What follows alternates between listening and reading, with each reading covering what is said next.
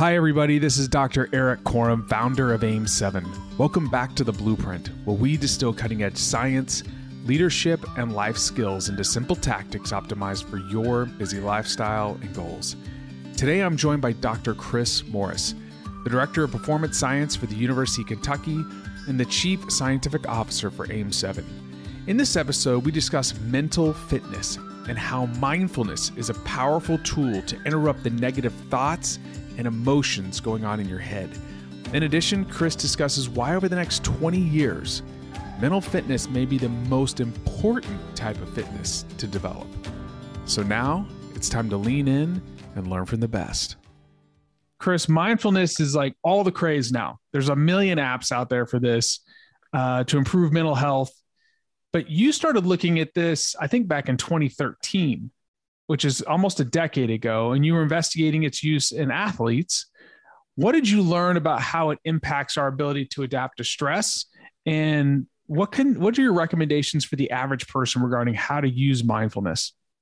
Right. No, I, mindfulness has been around for quite some time. It's it's really gained a lot of popularity, uh, like you said, over the past ten years. You know, I stumbled upon it because again, a lot of my research in athletes was on stress and adaptation, with this just overarching theory that if I can reduce the amount of stress outside the training facility, that means I should have more gas to adapt to higher things inside the training facility, which means that lower stress athletes will have more stress to devote towards weight training and speed training, and therefore they should have better results uh, in the weight room and in, uh, on the field.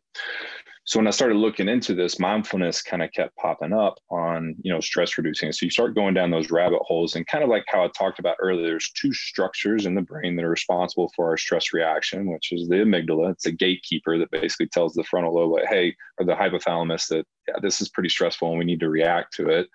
Uh, and that's what activates the autonomic nervous system. So, you know, along those same lines, it's my favorite quote from all my research days was Hans Selye. It's not the stress that kills us; it's our reaction to it. Uh, if you go to the power of habit, you can never remove a stressful situation. We can only change our reaction to it. Uh, you have to change the habit loop. So, stress is going to exist in life always um, it's how we kind of respond to that. And this is where mindfulness comes in. It, it, gets us mindful of how we react and gets us mindful of our emotions in certain situations.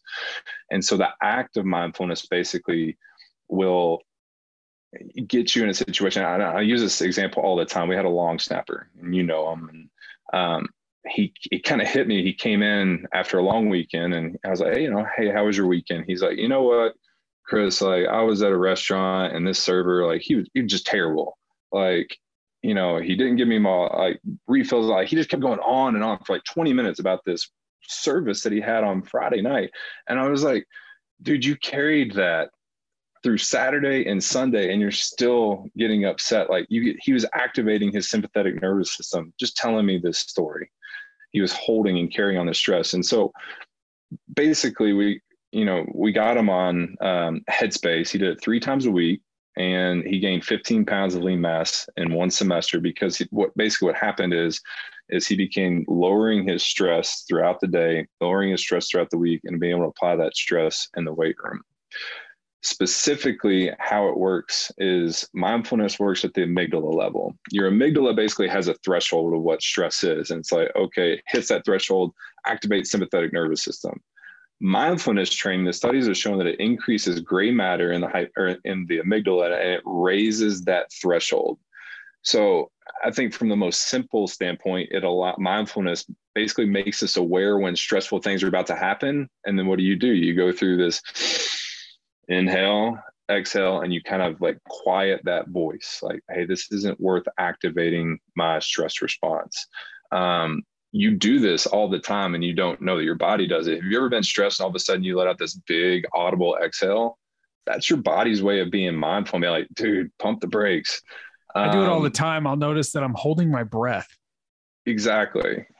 And, and so like, your body's what, like, what am I doing? And it's like, okay, okay, like breathe, you know, and you have to train yourself to do this or else you're going to like pass out.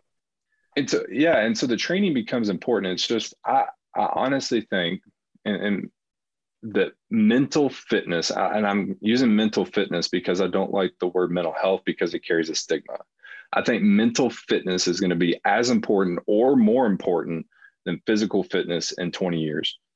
Uh, just by you know the athletes that I see and the things that are stressing them out, and they're they're so simple. They're simple, minute things. If we can get people to kind of focus in on like that's not stressful, uh, you have to change their perception. And so I think mindfulness is going to allow guys and girls to realize that breathe and then you know bring everything back down uh, and focus on all right, what is really truly life threatening and and I do, I do this every week. I this is an area that I struggle with when I start getting stressed about certain things. It's like, you know, I've got a good job, I've got a good house, good family, good kids. Like I'm very well taken care of. And then you breathe, and then that stress no longer becomes as important or life threatening. Yeah, people ruminate, um, and I'm a I'm a good ruminator. It's something I've had to train myself not to do, and I'm doing it more and more and more. Now I do mindfulness and I'm I'm going to do a podcast on this down the line, but I do mindfulness as soon as I'm done exercising. Uh, mm-hmm. Uh, I get into my car and I'll spend three to five minutes doing um, long duration exhale breathing. And it has dramatically impacted my ability to recover. And it's just, I've tr- I try to find times throughout the day to practice mindfulness. And it's not like this Eastern thing where you're floating in your room, you can practice mindful eating. You can practice mindful showering where you're literally like, I'm washing my hair. Like you're actually just bringing attention to this thing. And so it's, uh, Dr. Haberl talks about this a lot. It's kind of two components the breath work and the ability to harness your attention. And, and then when you can bring clarity to the moment, um, it gives you a better filter. So, yeah, really interesting, Chris. I like the idea of mental fitness yeah it, it's just you know my journey specifically is you know like physical I, i've reframed my entire just my entire workout regime we'll say it that way. So 90 minutes a day i'm devoting to self-care. And that could be from physical to emotional to mental. And I, I refer to it all as fitness because it's you know you're increasing your resiliency you're increasing your adaptability. That's fitness.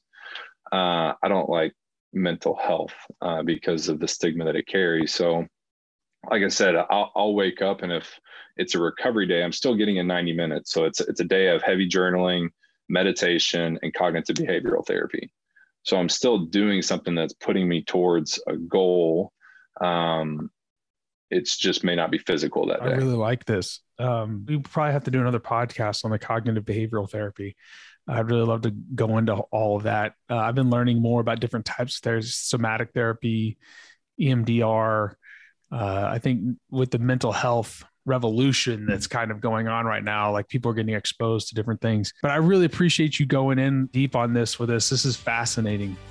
If you found today's podcast valuable and you want to support the show, please leave us a comment and review on the Apple Podcast app, as this is one of the best ways that you can help us spread the word about the blueprint. Thanks again for listening, and I'll catch you on the next episode.